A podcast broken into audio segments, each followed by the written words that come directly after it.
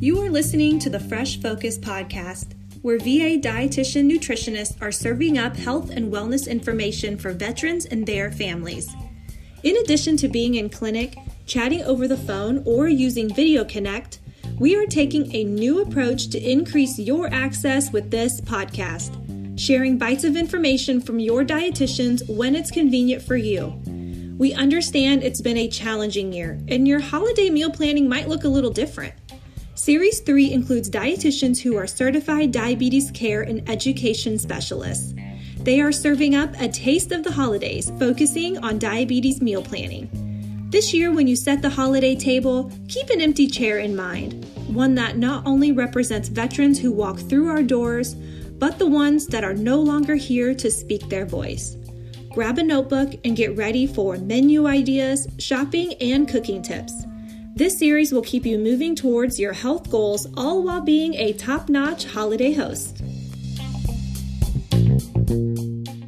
By now, you are used to starting each episode acknowledging the empty chair in the room. It's a veteran centered approach to decision making in the Marion VA healthcare system. This concept was developed after receiving a poem entitled The Empty Chair from one of our veterans. I was so blessed to work with this veteran author. And as I start off this series, I felt it was important to share the whole poem with you all. The Empty Chair. I wonder how we would react if at all our meetings there was an empty chair. Would we look away or possibly turn and stare? But why would we bother with an empty chair if all it does is elicit a stare? Can an empty chair speak or convey thought? Or is it just empty and thus should never have been brought? But what if the chair was an unspoken vet? Could we ignore his presence without feeling regret? It's a powerful thing, the empty chair. It doesn't have to speak, but we know it's there. As the chair can't speak, it has no choice but to rely on us to become its voice. Anonymous. Hello, everyone, and welcome to the Fresh Focus Podcast, a podcast where we give you bite sized food and nutrition tips to chew on in between office visits.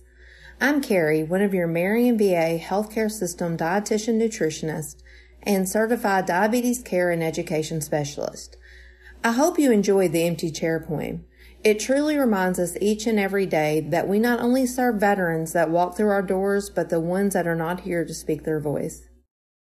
In Series 3, you will learn about people with diabetes and how they can still enjoy holiday eating just as everyone else does. This is a six part series with information on hosting a holiday party, building a holiday menu, grocery shopping, and how to use those leftovers. We will share how to incorporate foods that everyone can enjoy. Now let us dive into this third series, Taste of the Holidays, Meal Planning with Diabetes. The holidays can be a magical time, but how often do you get excited and then when they roll around, fears start to creep into your head? You think to yourself, how much weight am I going to gain this year? If you are a person with diabetes, you might also worry about controlling your blood sugars. These are completely common thoughts, and as a diabetes educator, I help veterans every year try to tackle these concerns. The holidays don't have to be a time for throwing in the towel on all the hard work that you've done the rest of the year.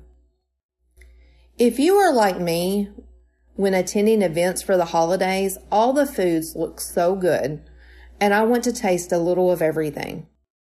My grandmother and I used to make potato boats, which most people know as twice baked potatoes. Now that she's gone, my son and my nephews have jumped in and started making these for our family. Another one of my favorite holiday treats is my mom's bourbon balls with some good old Kentucky bourbon. You will learn more about alcohol in the next series, so keep listening. I have learned that eating what I enjoy is not a bad thing, and moderation is the key. It is not that you cannot have food you love, especially during the holidays, but being mindful of the portions you put on your plate. One tip I give is choosing the foods you really love over foods that you just kind of love or that you get on a routine basis. But if making a choice between dressing and homemade mashed potatoes is too hard, just eat both. Smaller portions of each will equal up to one full serving. If you do have diabetes, we recommend getting a game plan for the holidays. The game plan should not involve avoiding your dietitian in the grocery store or going into the witness protection program from your dietitian till the first of the year. We are here to help you come up with a game plan that meets your needs. Let's dive a little deeper. So you are headed to your family member's house for Thanksgiving dinner. Did you not eat all day in order to save all of your calories and carbohydrates for one meal? Or did you eat breakfast and lunch like you always do in order to prevent yourself from overeating at dinner? Everyone has different ideas when looking forward to a holiday meal. However, I hope you went with the second option. For people with diabetes, when you choose to eat all of your calories and carbohydrates at one meal, you are taking a chance of having hypoglycemia or low blood sugar during the day. And then you will possibly have hyperglycemia or high blood sugar after you eat too much that night at that one meal. That type of blood sugar roller coaster will leave you exhausted and possibly irritable. And this is no way to feel around the holidays. After all, you don't want to miss that quality time with your family. Or maybe you do. Help me, Tom Cruise! Just remember the holidays should be like any other day, except for there are a few more treats to choose from. I know when the holidays roll around, there are particular foods that I look forward to every year. I suggest moderation as the strategy for holiday eating. By definition, moderation means the avoidance of excess or extremes. We often teach on the hunger scale to understand what moderation means in real life. Think of a scale where one was famished, five was you're satisfied, and 10 was the fullest you've ever been.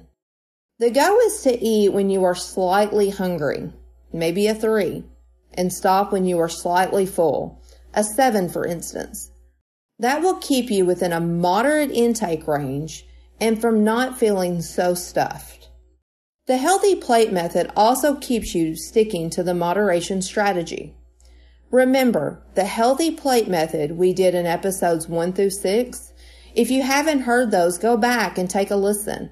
Let's look at the healthy plate method in regards to a holiday meal. When I go to my parents' house for Christmas dinner, my mom always prepares way too much food. For Christmas dinner, we usually have steak, so that is the protein I would fill a fourth of my nine inch plate with. Then we have a salad, so that's half my plate. And then we usually have hash brown casserole, one of my favorites, so that would be a fourth of my plate. Again, I can have my favorite foods. I just have to remember my moderation hunger scale. Then, of course, we have the desserts, and not only one dessert, but a table full of desserts. Again, you can have the desserts. Just remember, if you want to try all of them, some of them are just one, Portion control is very important. When looking at a portion of a dessert, a two inch piece of cake is a serving.